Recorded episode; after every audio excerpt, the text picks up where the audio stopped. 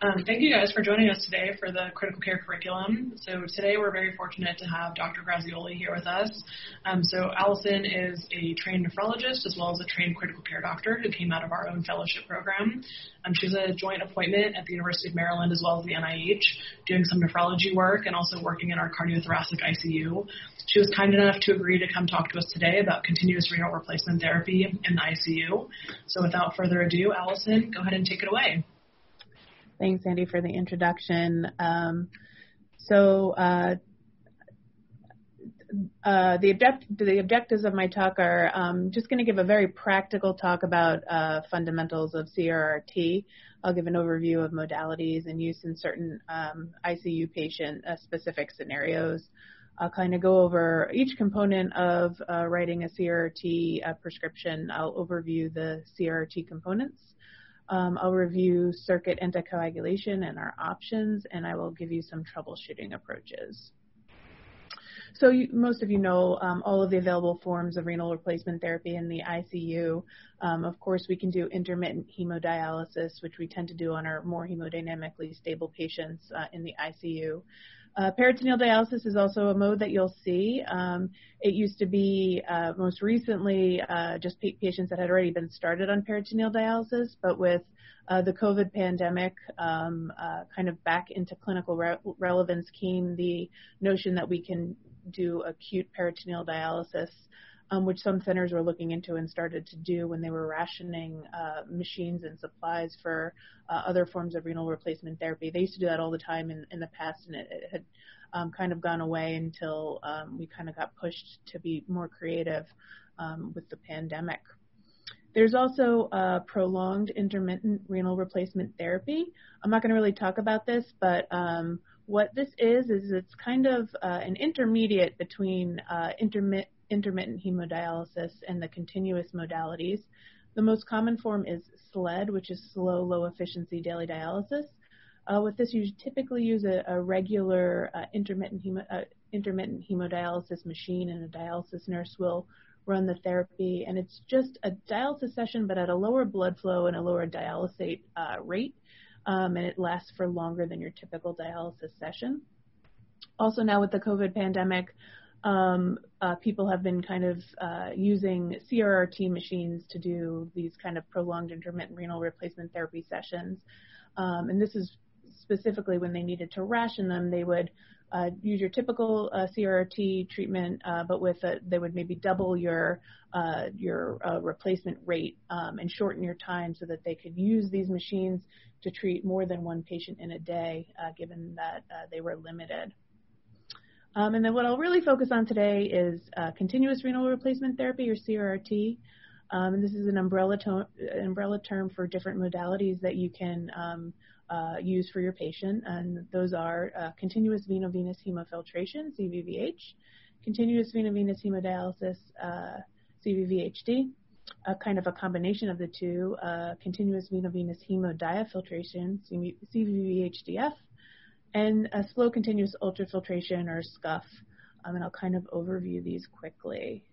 Um, so just very briefly, the two ways we can achieve clearance using CRRT are with diffusion and convection. And there is a third way. It's, it's, it's a lesser uh, contributor, but uh, both modalities, um, you will still get some clearance via adsorption. And all that that, that means is that um, uh, proteins uh, from the blood compartment will kind of stick to the dialysis membrane um, and will uh, then leave the blood just because they get stuck on the membrane.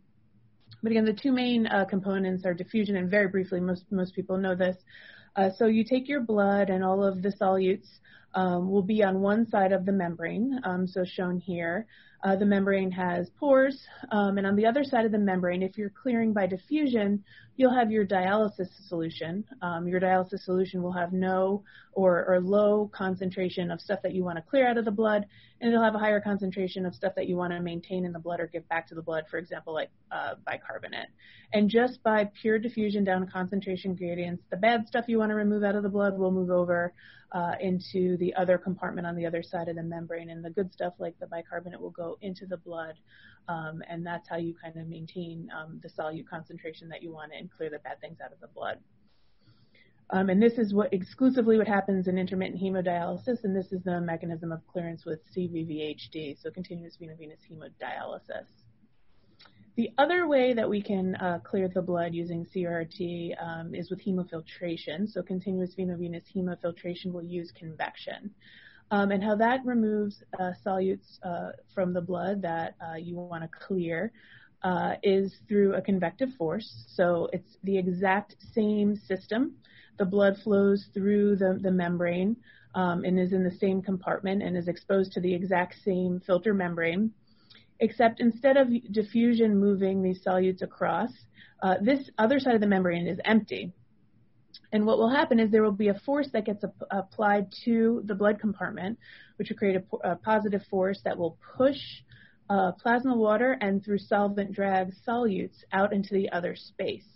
Um, and then they'll be in the other space, and this will kind of get washed away out of uh, out of the filter um, you know, the volume of water, uh, the plasma water that you lose, you'll replace um, with a replacement fluid, which will also have the components that you want to maintain in the blood, like bicarbonate and a normal level of glucose and, and, and potassium.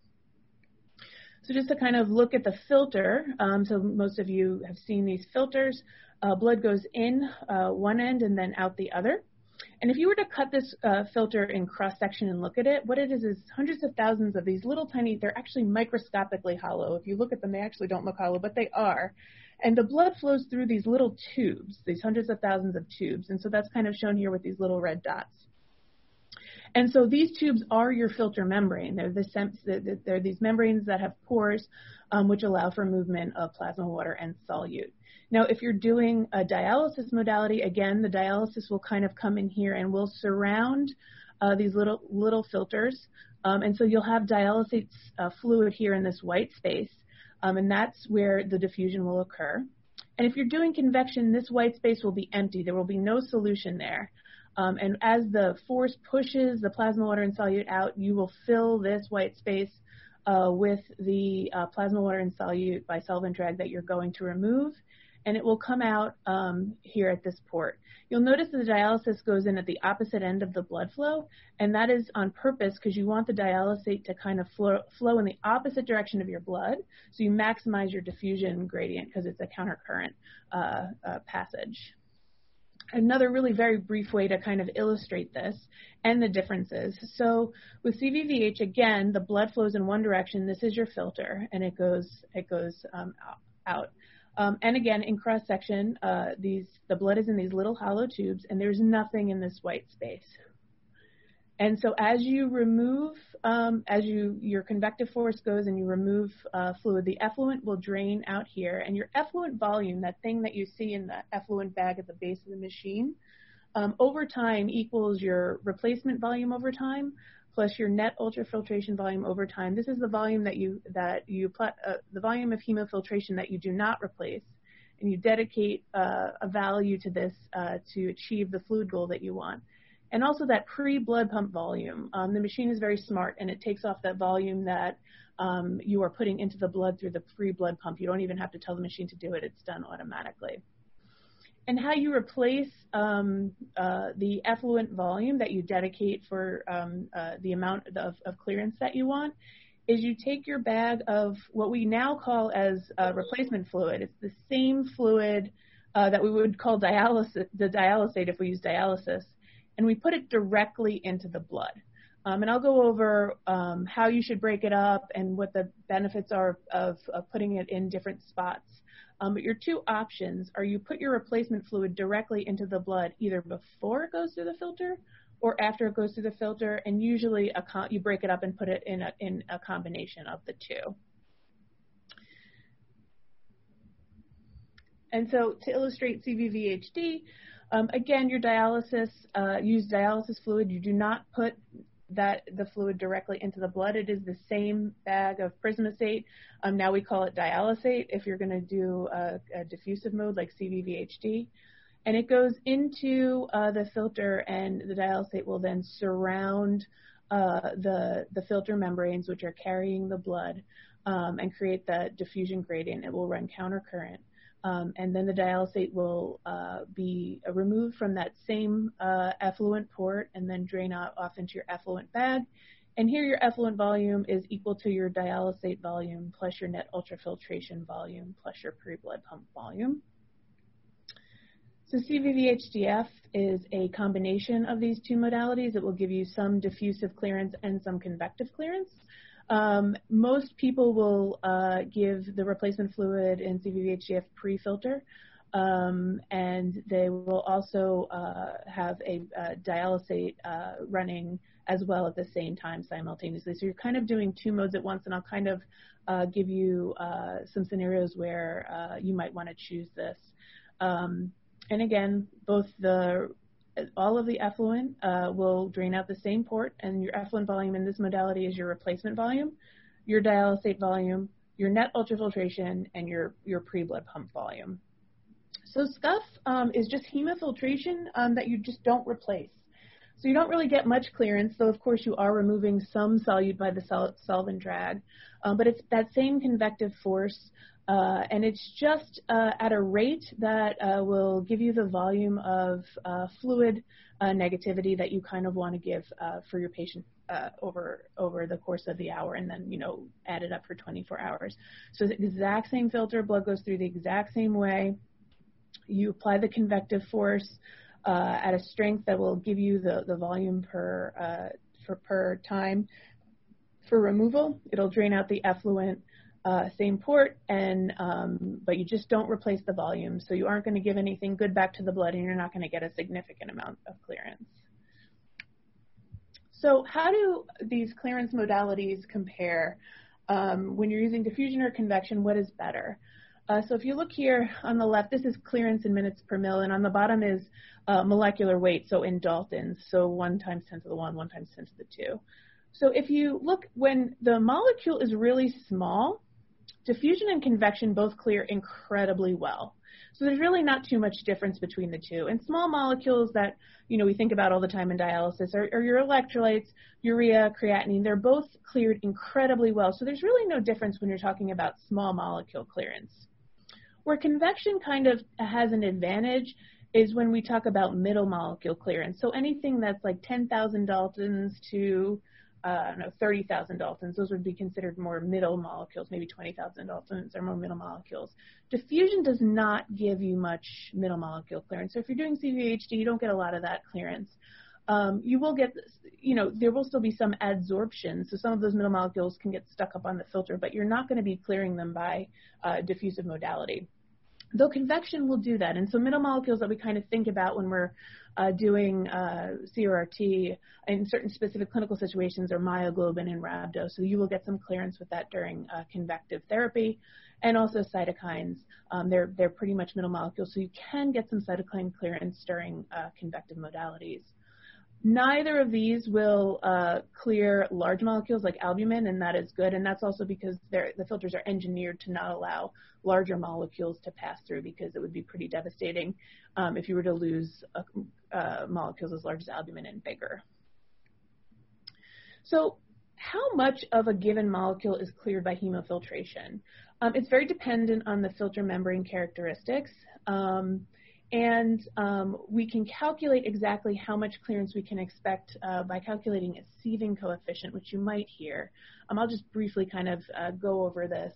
Uh, so it's the ratio of a particular solute, uh, of the ratio of a particular solute concentration in the effluent, so the stuff that is coming off that you're going to throw away, um, to the pre-filter plasma water concentration. So if something is perfectly cleared, it's going to make it through that filter without a problem, and your effluent concentration will equal the concentration that was in the blood before it ran through the filter. So the best, smallest molecules, the sieving coefficients are 1. Um, and molecules that we think of all the time, you know, when we're talking about renal replacement therapy with sieving coefficients that are really high, like 1, are urea, creatinine, some electrolytes, and lactate. So lactate has a sieving coefficient of 1, which is important because we think about that a lot um, in patients requiring renal replacement therapy in the ICU.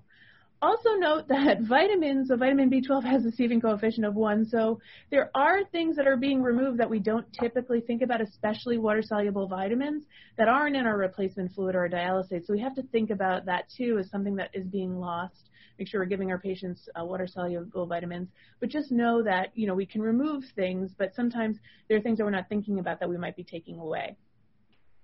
Um, of course, albumin has a very low sieving coefficient. Um, almost none of it should be cleared.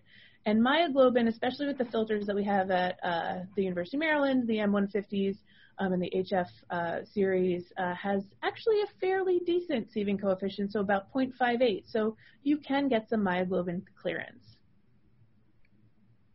So which mode is better? So is it better to clear by dialysis in diffusive modality or hemofiltration, a convective modality? Well, it doesn't really matter in, in, in, terms of what we were able to bear out in the literature. There's no definitive clinical outcome data that shows an advantage of either of these modalities. Um, again, removal of low, low uh, molecular weight solutes is very similar. Um, and of course, we know convection has better middle molecule clearance, so cytokines, eicosanoids, endotoxins, and other inflammatory mediators. These would normally be cleared by the kidney. Um, so, you know, it's not uh, it, it is important to think about what we're doing in terms of clearance on, with renal replacement therapy. Um, and they're definitely cleared better with convection. However, um, I'll kind of detail this a little bit more. We really don't have strong evidence to say that that changes any outcomes. Um, and another point is that there's more absorption of uh, cytokines on filter membranes with convection, which kind of makes sense, right? You're kind of pulling plasma water through the the convection, you're creating a strong force that's pushing the, the, the plasma uh, against the membrane, which allows it to come in contact uh, in, a, in a more stronger way and stick to it than just for allowing diffu- just with diffusion. So now to kind of talk about some specific scenarios and what we know what the literature says. Um, you know, I, am notably not talking about when we should start renal replacement therapy um, in the ICU. It is a lecture in itself, and the literature um, leaves some of the, the subtleties of that kind of murky. Um, but uh, when we should start CVVH uh, in sepsis is, is, a very hot topic of, of the study. Um, and the question is always, can you improve sepsis outcomes by starting CVVH particularly early? Um, and so there have been many randomized controlled trials and, and uh, tons of observational studies. Um, and in most of these, uh, you know, continue, at least in the larger RCTs, continuous uh, hemofiltration at the standard dose, so anywhere from 20 to 25 to 30 uh, cc's per kg per hour, um, applied early at the first signs of organ failure in septic patients, even before AKI, um, had developed did not really alter cytokine levels and did not affect organ function. Of course, if you go through the literature, you'll definitely find some papers where it did affect cytokine levels and even some that trended to show some positive outcomes. But really, we don't have any robust proof of this.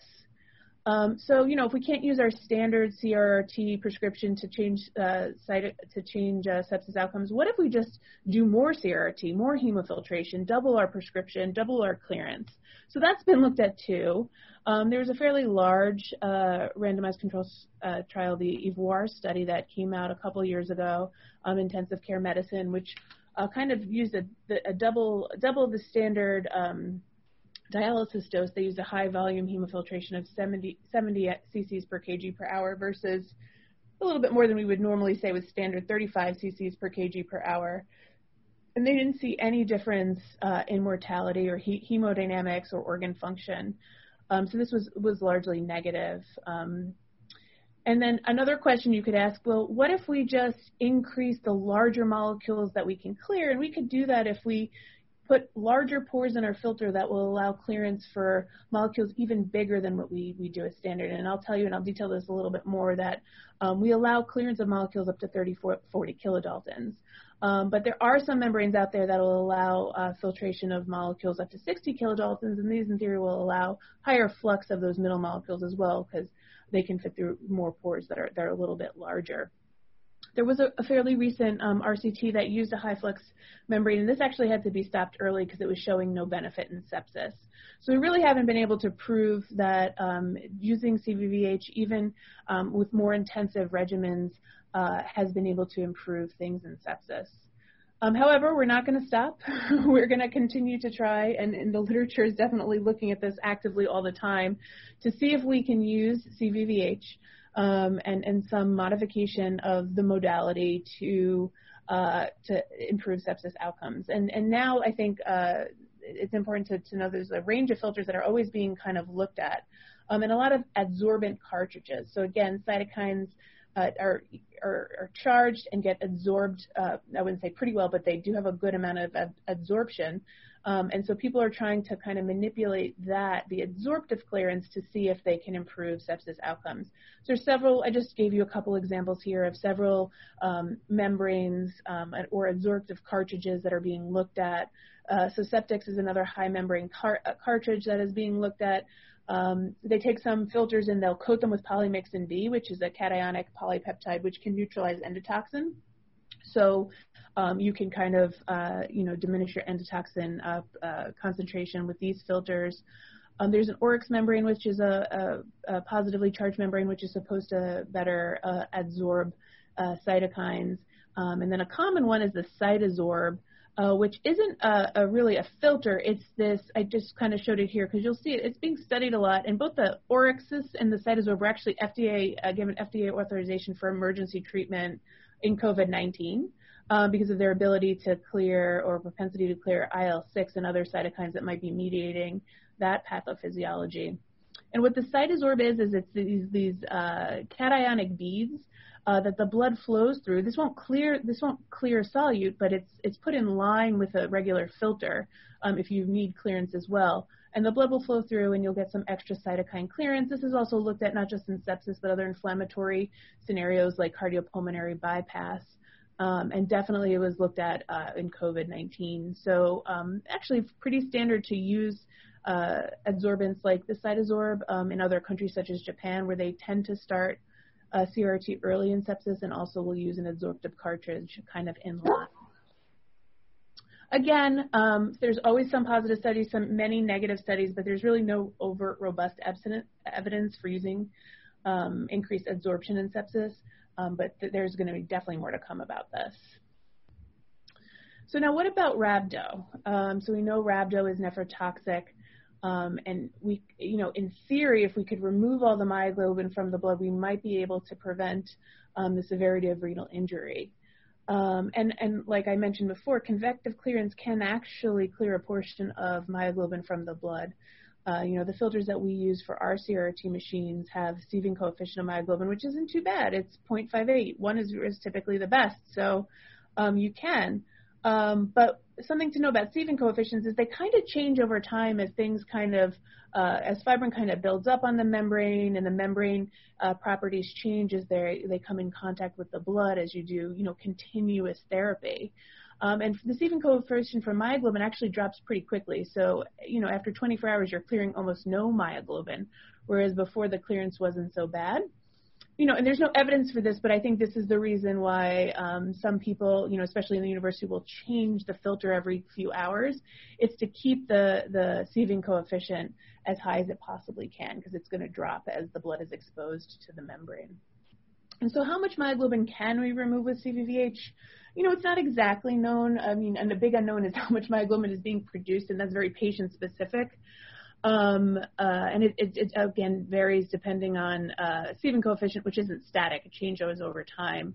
Uh, Bellomo, who's one of the renal uh, ICU uh, gurus, um, looked at this uh, in, the, in the 90s, uh, and he did some, some nice mathematics.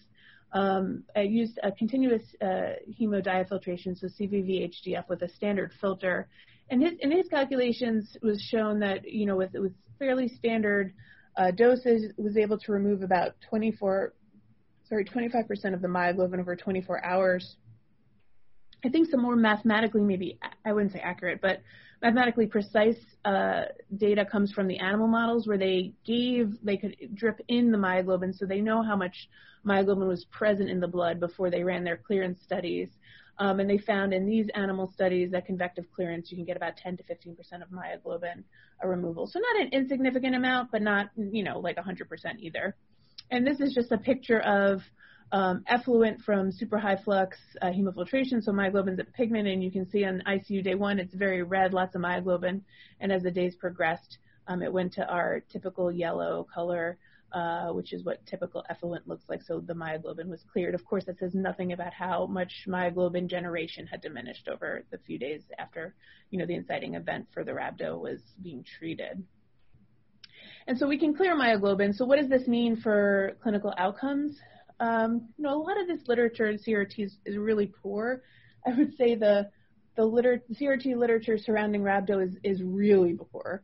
Um, all the studies are really small and low quality. Um, however, when they've kind of looked at them and done meta-analyses, um, they do show that, of course, convective clearance can decrease serum myoglobin. Um, and even some studies had a trend towards a, a, a, shortened duration of oliguria and length of stay, but really there was no overt benefit, no mortality benefit, or definitive improvement in renal outcomes. So it's typically standard we say is we don't start CRT until you develop a, you know, a traditional dialysis need. Um, but if you're going to do a CRT, you know, I, I, don't see the downside of using a convective modality to clear whatever myoglobin you can. Um, and just, you know, a point, because I know some people really still try to do high effluent uh, uh, or high hemofiltration volumes to try to clear as much myoglobin they can. They'll use two circuits. Um, you just have to keep in mind any unintended consequences, which we don't routinely study, which you probably do, is with increased solute clearance, you're also losing um, amino acids, vitamins, medications you're giving your patient, catecholamines, antibiotics. There's a lot of other compounds that we don't think about that we're removing. So it may not be worth it to try to increase the myoglobin removal, to remove all these things that we just really don't know the downstream effects. So moving on. So what about lactic acidosis? So can CRT help with lactic acidosis. So I told you guys already, lactate is cleared very well across the filter. It's a small molecule. Its sieving coefficient is 1. Um, and the answer of what we're really doing with CRRT uh, in terms of lactate clearance um, was shown really nicely um, in the study in 1997 by uh, Levraut.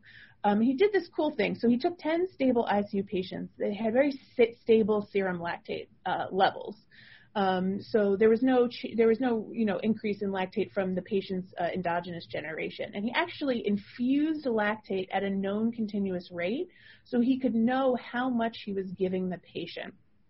This way, he could calculate the portion uh, that was being cleared endogenously and the portion that was being cleared in the effluent because he could measure that. Um, and what he found was that it was there was no comparison. Well, yes, lactate will freely cross the filter. Um, and you can clear some uh, lactate, and this is the lactate clearance in mLs per minute. This is a very low number, 24.2. It was absolutely no, nothing compared to the amount of lactate that gets endogenously cleared. And we know the liver, but also muscles will do it too. Kidneys will clear lactate. Um, so really, no comparison with what we could clear by the filter. Now, the study was kind of criticized because it used some lower uh, blood flow and dialysate uh, or, or, or uh, hemofiltration rates. Um, but other people have looked at it with higher hemofiltration rates and also found that the amount of lactate clearance was really just nothing in comparison to what's endogenously cleared. And what that means for us is that, you know, when you place a patient on CRT, you're not masking lactate overproduction, and, con- and the, con- the blood concentration still remains a, a reliable uh, marker of metabolic stress. Um, so you can't really say that, oh, the patient's on CRT, so that's why the lactate's trending down. It really won't change your lactate trend appreciably. So what I think people want to do, and I do it too, we, is what they want to do when they start CRTs. They want to they want to fix the acidosis. I mean, we can't clear the acid, the H plus. That's not accessible to the dialysis membrane. and that's buffered right away. That's what our whole bicarbonate buffer system is, and we have so many other redundant buffering systems, you know, our plasma, uh, many plasma proteins will buffer acid, our bones will buffer acid. We're not able to clear that acid directly with CRT, but what we are able to do is kind of replenish the buffering, you know, system, the bicarbonate system. So CRT can give you a good amount of bicarbonate. Um, and you know, we all know this is a controversial topic in uh, critical care, um, and there's studies that suggest there may be more harm uh, with giving you know large volumes of bicarb bicarbonate in the setting of lactic acidosis because you can increase the arterial and tissue capillary uh, PCO2 generation and you can worsen intracellular acidosis.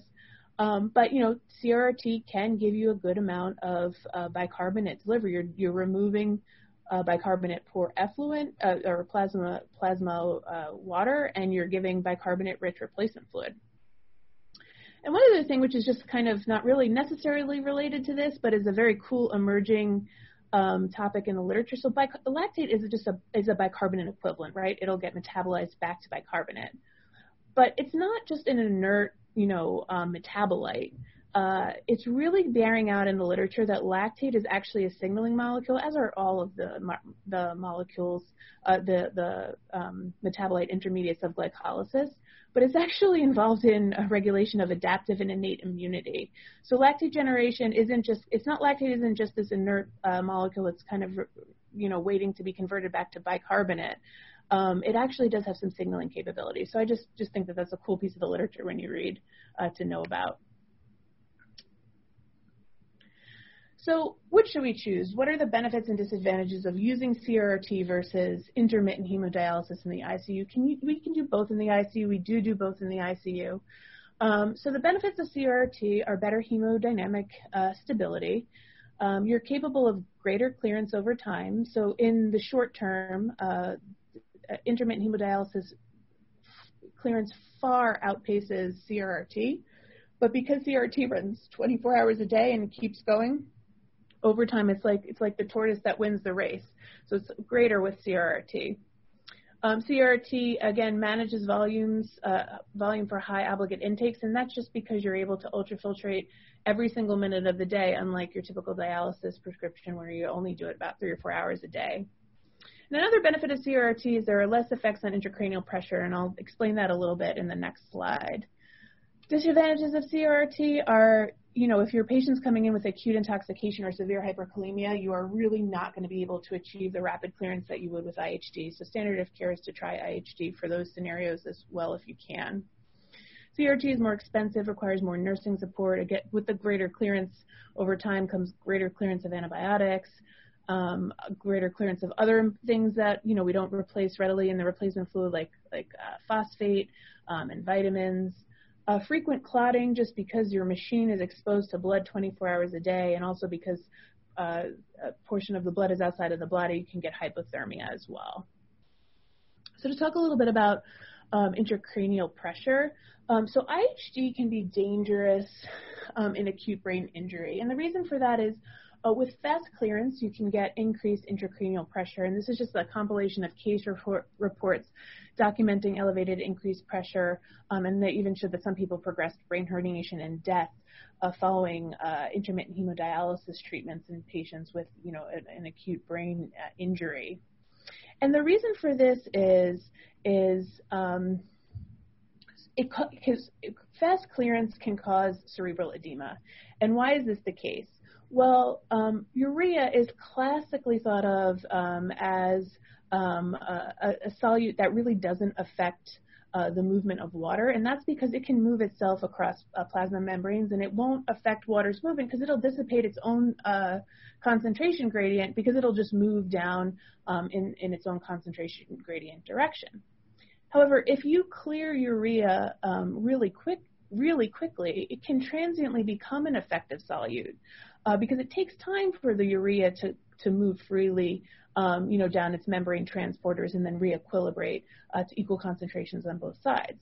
So when you have a robust uh, clearance modality like intermittent hemodialysis, the only place you can clear urea from, oh, sorry, is in the blood because that's what we have access to to clear. So if you lower the urea concentration in the blood very quickly, before the urea can reequilibrate, you'll have this water flow down um, out of the blood compartment into the cellular compartment. Um, and what will happen will be that cells will swell. Now, this is not unique to the brain, but what is unique to the brain is that the brain is in a confined space, and so it does not tolerate cell swelling very quickly, and especially in injured brain where there already is increased intracranial pressure. This can be really, really dangerous. Um, this whole this whole phenomenon is why we start uh, patients who have really high levels of urea, who are new starts to dialysis, We'll do them in consecutive days. If you ever notice, we'll do dialysis three days in a row. It's because our first treatment is intentionally very inefficient because we don't want to clear uh, urea at high concentrations in the blood too quickly because we don't want to cause cerebral edema. It's called dialysis disequilibrium syndrome. Um, so what is the evidence between uh, uh, you picking intermittent hemodialysis or CRRT um, in the, the ICU. You know, some, some units, especially some in Europe, will, I wouldn't say exclusively, but often favor intermittent hemodialysis over CRRT. Should we, does, does it really matter if we pick one or the other if we can, you know, safely uh, give uh, the therapies to our patients? We know that both uh, achieve satisfactory metabolic control. There have been tons of observational studies, uh, randomized controlled trials, meta-analyses um, that show that neither modality is really superiorly uh, convincing uh, in terms of uh, changing mortality. So in that regard, it really doesn't matter.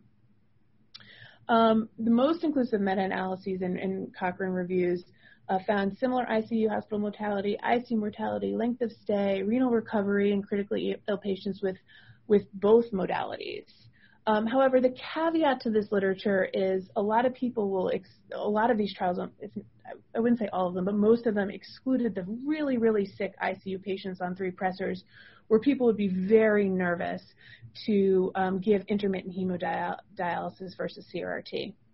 Now, let's say we give, we, we have a patient and we're not going to remove any fluid. And I'll kind of show you that the blood flow is really not all that different um, in intermittent dialysis versus CRRT. So why is one so much hemodynamically less stable? Well, it has to do with the fast clearance, at least in part.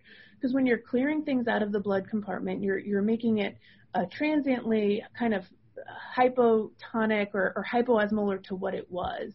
And even though those solutes may be able to diffuse and you know reequilibrate across the membranes, transiently um, you you have a, a hypoosmolar uh, blood compartment.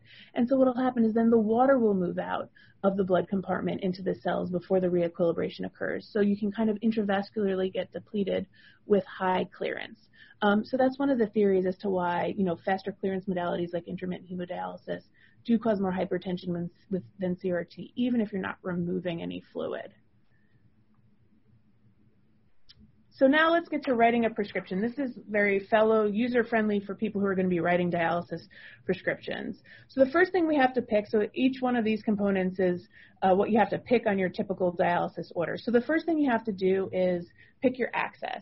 Um, now in, in our ICUs at the University of Maryland, if you're using CRRT, you can only use it through either a catheter um, or an, directly through an ECMO circuit. We don't cannulate fistulas for CRRT, number one, um, it's not good to have a fistula have needles in it for 24 hours, seven days a week. It hurts the access. And you really have to keep an eye on uh, cannulated fistulas um, because it can be dangerous if you get dislodgement. So we exclusively use catheters for CRRT or directly put it into the ECMO circuit. So what catheter should you choose? So you want to choose a catheter with, with, with, with a larger diameter.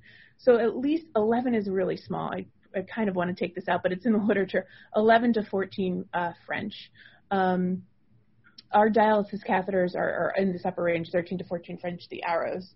Um, and just to, to, compare the trialysis catheters that I don't even think we really stock routinely are only 12 French. And that's why part of the reason why they're such a pain and they always alarm. It's just because the lumen is so much smaller. So your blood flow rates are more likely to be affected and your alarms are going to go off with a smaller lumen catheter. Um, the catheter sites that we uh, like to cannulate are the, right IJ is the most preferable, um, and those are typically 15 centimeters. Left IJ is 15 centimeters. Unless it's a small person, it can be you know as low as 15.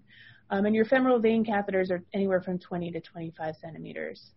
Again, we typically like the right IJ versus the femoral versus the left IJ, and that's just because of the turning and stuff. You can you can tend to get more compromised to your your flow. Um, uh, and then the subclavian we almost never want to do because cannulating those central veins will cause, you know, an injury at the site of the at the at the vein because you're putting in a large bore. And then, then if that patient needs long-term dialysis, you can get stenosis in the area. Anytime you put in a large bore access into any vein, uh, you can get a little bit of fibrosis, and then which can cause stenosis. So we try to stay away from from subclavians. Um, sorry. So just to look at the tip of the catheter, so um, you'll see that there are two holes that are offset. So the arterial outflow hole, so this is where the blood is going to get pulled from the patient and go to the machine, is more proximal uh, than the more, more distal uh, venous inflow. And that's on purpose, right? Because we're going to pull blood more proximally and return it more distally. We don't want to pull blood from the more distal port if we're returning it more proximally because you can see that we'll start to recirculate and we'll just end up sending the same amount of blood that we cleaned back to the machine to get cleaned and you're going to diminish your clearance. It's called recirculation.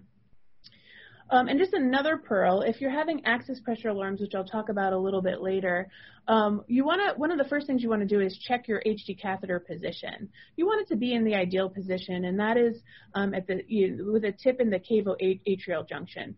If it's a little bit higher up in the IVC, you can see how you're going to get um, you're just not going to have access to the larger diameter that is at the cavo-atrial junction, and you're going to have more of a, a, tendency to recirculate just because the lumen is narrower and you're going to have more turbulence around the flow. Um, so again, uh, just to kind of again show you what uh, um, recirculation is, and uh, when your nurse uh, tells you that you know they couldn't really get good flows um, out of the access port, it was alarming, so they had to reverse the lines. What that means, just so you're aware. So again, blood leaves uh, the patient through the more proximal port, goes to the dialysis machine, and then the blood gets cleaned and returned to the patient more distally. Even with this, there's always an obligate amount of recirculation just because they are still in close proximity. Um, it's really an unavoidable phenomenon, and it will decrease your clearance by about 10% usually um, at baseline. Now, if your lines are reversed, and often what will happen is, you know, this is a negative pressure, right, because they're pulling blood out of the patient. So if you're high up in your, your SVC, it's easy for uh, the, the suction force of the removal of the blood to kind of make this stick up against uh, the vascular wall, and you'll have your access pressures will alarm because there's too much pressure, negative pressure. So often to, to, alleviate that, if you flip it, you're kind of moving this away from the wall. Um, and then you can continue with dialysis, but now you are uh, drawing blood from the more distal port, returning it here, and that will definitely increase your recirculation. And reversing the lines will increase your circulation to 20 to 30 percent, so you will lose clearance. So it's important to know. Now, what about CRRT within an ECMO circuit? So just to illustrate an ECMO circuit, so here's your patient. Here's negative pressure that's being generated by your centrifugal pump, which is pulling a large amount of blood. So on average, I'll just say five liters per minute. Um, and this is negative pressure, right? You're pulling blood from your patient. After this side of the centrifugal pump is positive, you're pushing blood from the from the centrifugal pump through the oxygenator and back to the patient. You can hook up your dialysis access anywhere. You can hook it up here. You can hook it up in between the pump and the oxygenator. You can hook it up after the oxygenator uh, to return to the patient. You can splice in a connector I mean, any of these sites to, to hook up, um, you know, either your access or your venous lines. Um, typically, what's done, um, and what we do at the University of Maryland, is we do it um, post uh, pump and pre oxygenator. And in this picture here, they're kind of offset, right? So um, your access line is here and your return line is here. Um, and the reason for doing it in, the, in this location, one, it's positive pressure. If you were to put a port uh, in uh, the negative pressure side, if this was to fall off, there's so much negative pressure with such high blood flow, you can entrain a lot of air, and that can be very dangerous to the patient. Yes, the oxygenator can be kind of thought of as like a bubble trap. There are no other bubble traps on an ECMO circuit, but still, at such high negative pressure and such high blood flows, it can be very dangerous. So we try not to hook up anything uh, to the negative pressure line if we if we uh, can avoid it. Of course, something like a hemoconcentrator, there's no other option, um, but we would prefer to keep it in the positive arm because if this falls off its positive pressure, you'll just leak blood out. You won't entrain air. And then the disadvantage of putting it post-oxygenator is there's really nothing to stop anything that is going to come returning from the dialysis machine to the patient. It's a little bit less of a concern, um, but having the oxygenator right here will stop any ex- extra air anything, um, kind of another fail-safe before it gets to the patient.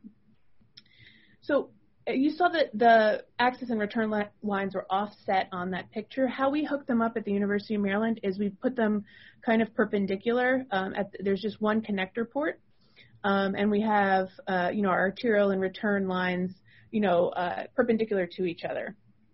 Some people have questioned whether or not that will cause recirculation, but if you think about the difference, the blood flows that you're pulling on CRRT are what 200 to 300 cc's per minute the blood flow through here is like five liters per minute. So it's just flowing so fast that recirculation is really not an issue, and we're kind of doing some clearance, clearance studies to, to, to prove that. But the advantage is this just has one connector. One, in, with each connector, there's a little bit of a nidus for clot. Um, so I think it really is the best. It's positive pressure on both sides um, and with just one connector, and it works really well. Um, so the next thing you're going to have to pick is what CRRT modality are you going to choose? So your options CVVH, CVVHDF, CVVHD, and SCUF. And so which one should you choose? Um, again, there are no studies that show a difference in survival amongst the continuance modalities which will offer clearance, so CVVH, CVVHD, and CVVHDF. Kind of mentioned all of this already. CVVH is a better, better uh, for clearance of middle molecules. Um, however, you do have a short, shorter filter half-life and you get more clotting, and that's just because as you take off plasma water uh, across the filter, you're hemoconcentrating by the time you get to the end of the filter. Um, and so that uh, that allows for more fibrin buildup and more propensity to clot. Um, so your filter half-life tends to be a little bit worse with CVVH, especially if you're using mostly post, uh, post-filter replacement. The advantage of CVVHD is you're going to get less clotting and a longer filter half-life, but you're not going to get that middle, same amount of middle molecule clearance. Um, and CVVHDF, uh, especially if you use pre-filter replacement, can can um, one give you middle molecule clearance and also improve uh, filter half-life compared to just CVVH alone. Um, so this is a nice modality for uh, protecting against clotting if you use all of the replacement fluid pre-filter. And I'll kind of detail this a little bit more. And then SCUF, well, you're not going to choose SCUF if you want clearance. You're just going to use SCUF if you don't want clearance. Um, you just want uh, fluid removal. Um, and what's nice about scuff is because, uh, you know, you do lose a little bit of solute by solvent drag, but you can still follow labs if you're assess assessing for renal recovery um, and any trends in your BMPs. You're not going to be affecting them by, by with the, the clearance. So the next thing we have to choose is our filter. Um, you know, we have two main filters that we pick for pick from from adults at the University of Maryland, um, which I'll talk about. So filters are uh, characterized by their composition, their biocompatibility, their pore, pore, size, their surface area, and their flux. Um, you know, and the spec sheets should all detail um, each of these components, and they're all very important to to kind of defining exactly your treat what you're how you're treating your patient all of the filters that we use nowadays are biocompatible synthetic membranes, polyacronyl nitrile, polysulfone, uh, polyamide.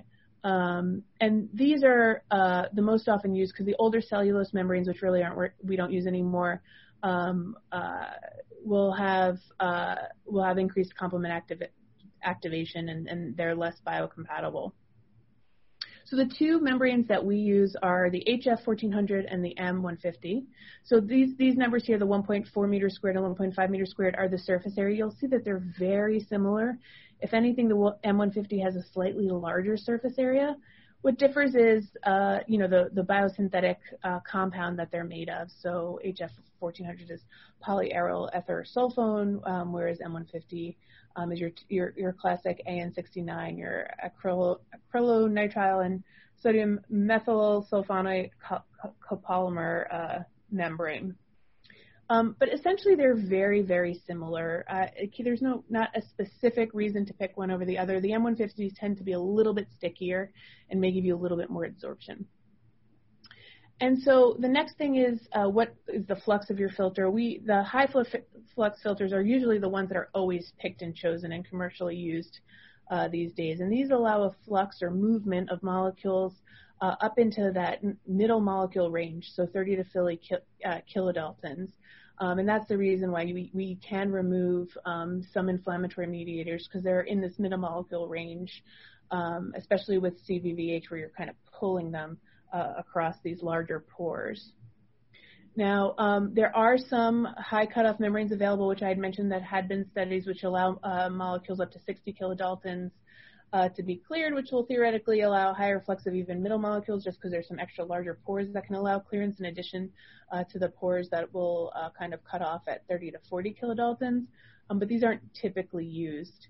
Um, this is just a, a blown up picture of what one of those hollow uh, dialysis uh, membrane uh, filters look like, the little red blood cell in the middle, and you'll see that it's just it's, it's just the tube is itself this porous material, uh, which has different holes in it, which allows different uh, molecules to pass through. So the next thing you have to pick is your blood flow rate. A typical blood flow rate on CRRT is 100, which is almost never used blood flows that low, uh, up to 350. The NxStage allows for 400. You, you can technically do 400. Usual blood flow is around just standard to keep at like 250 cc's per minute. And so just to talk a little bit about blood flow, sometimes it's abbreviated QB. Um, again, the, the, the rate ranges here. Typical is 200 to 250 cc's per minute. Now, what happens if we increase the blood flow rate? Are we going to get more clearance? You tend to not really improve your clearance, especially if you're using a modality like CVVHD or CVVH where only post-filter is, is removed. Now, that's not true with intermittent hemodialysis where increasing your blood flow will improve your clearance. The reason that it does not improve your clearance, if we'll talk about dialysis for now, is that uh, the continuous modalities, the clearance efficiency is so low that you are equilibrating um, along the membrane, uh, you're, you're, you're, equalizing your diffusion gradient. So your dialysate solution is going to be completely equilibrated with your blood because it moves so slowly across um, the membrane. So it doesn't matter if you run your blood through the dialysate at 200 cc's per minute versus 300 cc's per minute. The dialysate the dialysate is going to be as saturated as it's going to be um, just because it's moving so slowly. So you don't really get any extra clearance if you increase your blood flow rate um, with the exception of when we're talking about CVVH with pre-filter replacement. Here, increased blood flow rates will improve clearance of solutes because it's kind of increasing uh, the proportion of blood that's going into the filter relative to what's being diluted by your pre-filter replacement. So technically there you can get a little bit of improved clearance. However, what higher blood flow rates will do you is that, will do for you is they can reduce clotting um, in the short term. So, you know, faster blood flow, less stasis, less, less acute clots forming.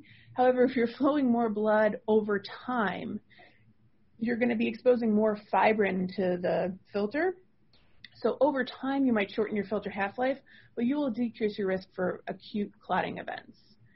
Um, and just to put into perspective CRRT with CV with with IHD, with a catheter, the blood flow rates are kind of almost identical. Uh, so with IHD, we typically don't use higher blood flow rates of more than 350 cc's per minute, which is kind of within the range of what we would do with CRRT. So in that regard, they're they're identical.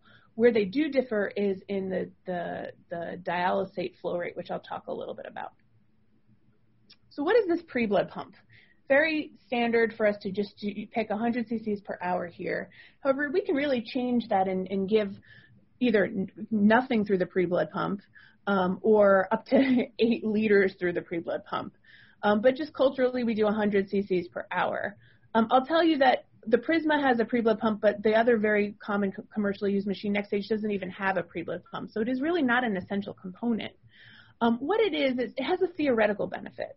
Um, it's also a nice port to put things in like uh, uh, anticoagulants, or if you want to increase the bicarb concentration in your bath, you put some sodium bicarbonate in here typically we'll just use normal saline or, pla- or Plasma-Lyte as our pre-blood pump uh, solution. So what it does is it'll it'll pull your solution, your normal saline, and it will there's a a, a, um, a pump on the filter that will pull it, and it will uh, it will bring it to the, the blood circuit pretty close to where it comes from the patient. And so it allows allows this mixing over this long length until it gets to the filter of this normal saline or whatever we choose for our fluid with the blood. The theoretical reason is that you're now mixing some extra fluid um, and you're allowing any urea within the red blood cell to kind of move down a concentration gradient into that n- normal saline mix in your in your blood now, so you get better urea clearance. Um, you know, again, it's really theoretical and a not essential component. Um, and just another thing to know is that that your pre-blood pump rate, that volume over time, the machine knows to automatically take it out. So you don't have to worry that you're giving your patient that volume and that they're going to become volume overloaded. The machine will automatically um, ultrafiltrate that volume off. And this is just where the pre-blood pump is. Again, the, the fluid will get pulled, driven by this pump, and then sent up here to mix in the bloodline um, close to where the access is. So the next thing you have to pick is you have to give your dose of dialysis. How much clearance are you going to get? And that's decided upon by your replacement um, uh, rate or your dialysate fluid rate. Um, and I'll tell you, standard is uh, to dose it by weight, so 20 cc's per kg per hour. And just with our typical patient population, that usually comes out to two to four liters per hour. Now, in certain situations where you need really, really fast clearance, um, you'll uh, you can you can do it higher. But for just standard clearance, that that is how we dose it. Again, the effluent dose is recommended in the literature 20 to 25 cc's per kg per hour. And what is the effluent dose? Well, it's the it's uh, the the flow of your effluent is equal to you have to add up all the components your dialysate flow if you're using diffusive clearance your replacement flow uh, plus whatever your uh, hemofiltering that you aren't replacing so your ultrafiltration flow um, and whatever that volume of is in your pre-blood pump now you can also aim for higher, which many people often do. They'll do 25 to 30 cc's uh, per kg just because we interrupt our patients' CRT therapies all the time for studies and for clotting. Um, so just to make sure that they're delivering that, that minimal dose, people will start off at 25 to 30 cc's per kg per hour. And again, the typical prescription is two to four liters per hour. Now this is where CRT really differs from, or CV, um, uh, continuous modalities really differ from the intermittent uh, dial, uh, hemodialysis. Just to compare diffusion to diffusion, so CVVHD, you know, your typical dialysate rate will be the same as your typical uh, convective clearance, like two to four liters per hour. So let's say you have a patient who, with weight-based, their their standard prescription is two liters per hour. So that's how much clearance you're getting. You're getting two liters per hour um, of, you know, uh, dialysate flow, which is going to dictate your clearance. On intermittent hemodialysis, our dialysate flow rates will be 600 cc's per minute. So if you do the math, that's like 36 liters per hour. So, you know, you're using catheters with both modalities. The blood flow is the same, but in the CRR, uh, CVVHD modality, you're clearing the dialysate rate of 2 liters per hour versus 36 liters per hour. So it's just really unmatched. You will never, ever, ever equilibrate uh, your diffusion uh, gradient with a dialysis section, which is why the diffusion uh, gradient remains maximal and, and the, it, the clearance is incredibly high compared to CVVHD. And so what's the evidence for this 20 to 25 cc's per minute? A lot of earlier studies were done um, looking at this, uh, but what really kind of solidified it were these two uh, randomized controlled trials uh, that came out. Oops, sorry about that. That came out a few years ago. The VA NIH ATN study and the renal study um, looked at uh, higher doses of uh, clearance uh, compared to lower doses. So in the ATN study, um, there was over a thousand patients uh, that they were randomized to a CVVHDF at a dose of uh, that's higher than than typical, 35 cc's per kg per hour. They also did an intermittent arm, so they got intermittent hemodialysis more than we would ever do. Standard is three times per week, and in this arm, I got six uh, treatments per week versus typical. So CVVHDF with a dose of 25 cc's per kg per hour, your standard uh, three doses per week. Um, and the renal study looked at similar, it was a similar kind of study which looked at uh, CVVHDF at a, at a dose a little bit higher than the ATN study um, at 40 cc's per kg per hour ver- versus the, the more standard dose of CVVHDF at 25 cc's per kg per hour. And both of these studies uh, failed to detect uh, reduction uh, in mortality uh, with more intensive renal replacement therapy, so kind of uh, helped us stick to what we, we are, are currently doing. So now you're gonna now that you've let's say you've chosen uh, if if if you've chosen CVVHD, you don't have to break it up. It all goes in one port. If you've chosen CVVH, um, you're going to have to decide where you're going to give your replacement fluid, where, where you're going to put it back in the blood. Are you going to put it pre-filter or post-filter? Um, and, and usually it's a combination. So common combinations are 70-30, 50-50, um, and some, some people will do 100-0. I sometimes do this, um, and I'll explain why. Um, and so where does this go exactly? This is it's it's not the greatest quality picture, but just to show you exactly how the replacement fluid is entering the blood. So these lines are coded. If it's replacement fluid, it's going to be a line with a, with a blood line with a or tubing with a purple line. So pre pre filter replacement. Um, so here the blood here's the blood pump. The the blood flows in here and goes into the filter here. Pre fluid replacement will enter the blood here, so blown up here. This is your replacement fluid enter the blood here, and then it will all go into the filter. So that's where pre-filter replacement fluid goes on your machine. Post-filter replacement, um, again, the, if it's replacement fluid, it's going to be in a purple line. So it, the, the portion that you choose, the replacement fluid will flow in here and it will kind of get dripped on top of uh, the blood here post filter. Um, some people say that you would want to use a little bit of it so you don't have any air interface with the blood. It's really not essential, um, but most people will use a little bit of post filter um, and it, it, enters the blood uh, post filter in that area. And so why choose pre-filter versus, versus post-filter? What's the advantage and disadvantage of each? So your pre-filter re- your replacement is going to help you with your with uh, clotting. Um, it's going to dilute clotting factors because you're giving your replacement fluid before the blood goes through the filter, so the blood is diluted by it. Um, uh, and it's going to prolong the filter half-life because of that. Now, you will get a decrease in small molecule clearance because you just diluted the concentration of the small molecules that you want to clear by giving it pre-filter.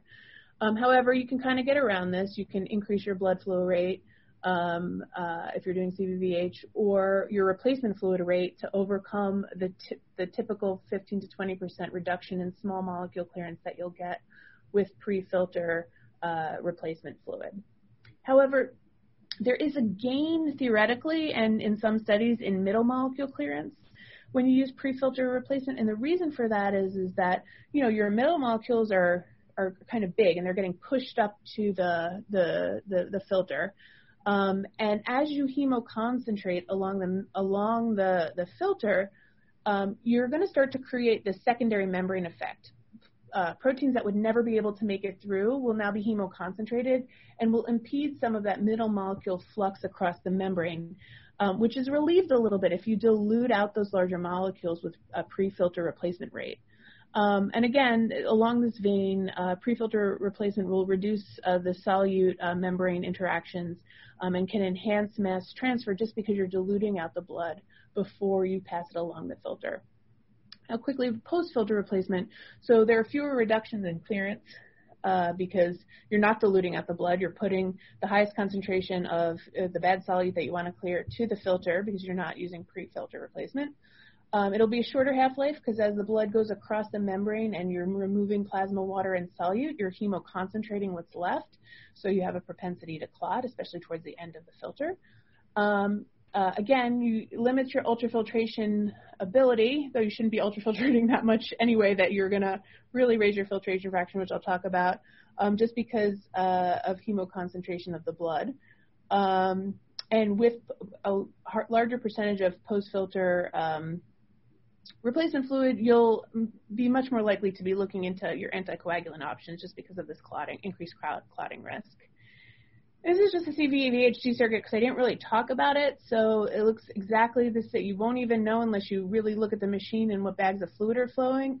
So the blood comes from your patient, goes into the filter in the same way, um, and you have a separate dialysis pump that will pull your dialysate. We call it dialysate now, but it's probably your same your same ba- bag of prismasate.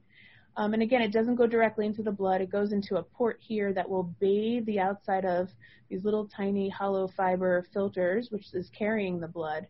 Um, and it will go opposite in direction to the blood flow, and then everything will drain out of the effluent pump here. And this line is colored yellow because we're nephrologists, and it's like urine, and so I think it fits pretty well. Um, so now you ha- now that you've decided that you want, you know, 70, 30, 50, 50, 100, 0, um, you now have to pick which type of a fluid bag that you want, and we use commercially available ones. Very few institutions will compound their own re- renal replacement therapy fluid, um, so they're all commercially chosen. And so Prismasate is a very common one. Um, the arrows here indicate the ones that we have on formulary at Maryland. Um, so um, I'm going to go through this quickly, but what does BGK mean? It means bicarb, glucose, uh, potassium. And so these are all the, the, compositions. A couple of things to notice. Standard bicarb is 32 milliequivalents per liter. There's also lactate in this. Uh, so uh, lactate uh, is actually part because it's bicarbonate equivalent. So um, that's just something to know. And osmolarity is maintained. I'm going to go through the rest of this quickly because I think I'm running out of time. Uh, but uh, ultrafiltration rate, uh, you know, we choose this separately on our machines can go anywhere from zero to uh, two liters per hour. I mean, two, two ml, sorry, two, yeah, two liters per hour, which you should never do because that will definitely exceed your plasma refill rate, and you could risk uh, hypotension and, and, worsening renal function um, if you do this. And this is the effluent pump that pulls uh, the uh, ultrafiltrate out and sends it to the effluent bag. And here on the machine is just showing you, you can tell right away what your effluent removal rate is out because it's indicated right here. So filtration fraction, I'll just talk about very quickly, um, and I might have to stop uh, just for time because I know we have some interviews. Um, so filtration fraction is the ratio of your effluent flow, so what's coming out of, on the other side of the filter, to the total blood flow entering the filter. So it's defined as um, your effluent flow, which is the total of your replacement fluid rate, the net ultrafiltration rate, and whatever you're putting in through your pre-blood pump um, over your plasma flow. And so the QP here um, is equal to your blood flow rate, and you have to adjust this for your hematocrit um, because this is going to tell you how much of your blood is, is red blood cells essentially versus plasma water. Um, plus your pre-filter because uh, remember pre-filter will dilute your blood um, and it will decrease your p- filtration fraction. So we, we factor this in here, um, and the the the, the pre-blood pump fluid also goes in pre-filter, so that will will reduce it and will be factored in down here as well. And so this ratio you want to be less than 25% uh, to reduce your clotting risk. You can calculate it. The machine will calculate it for you, but just know that you have to enter the hematocrit, the accurate, accurate hematocrit daily. So unless your nurse is doing that, it might not be accurate. Um, I probably might have to stop here.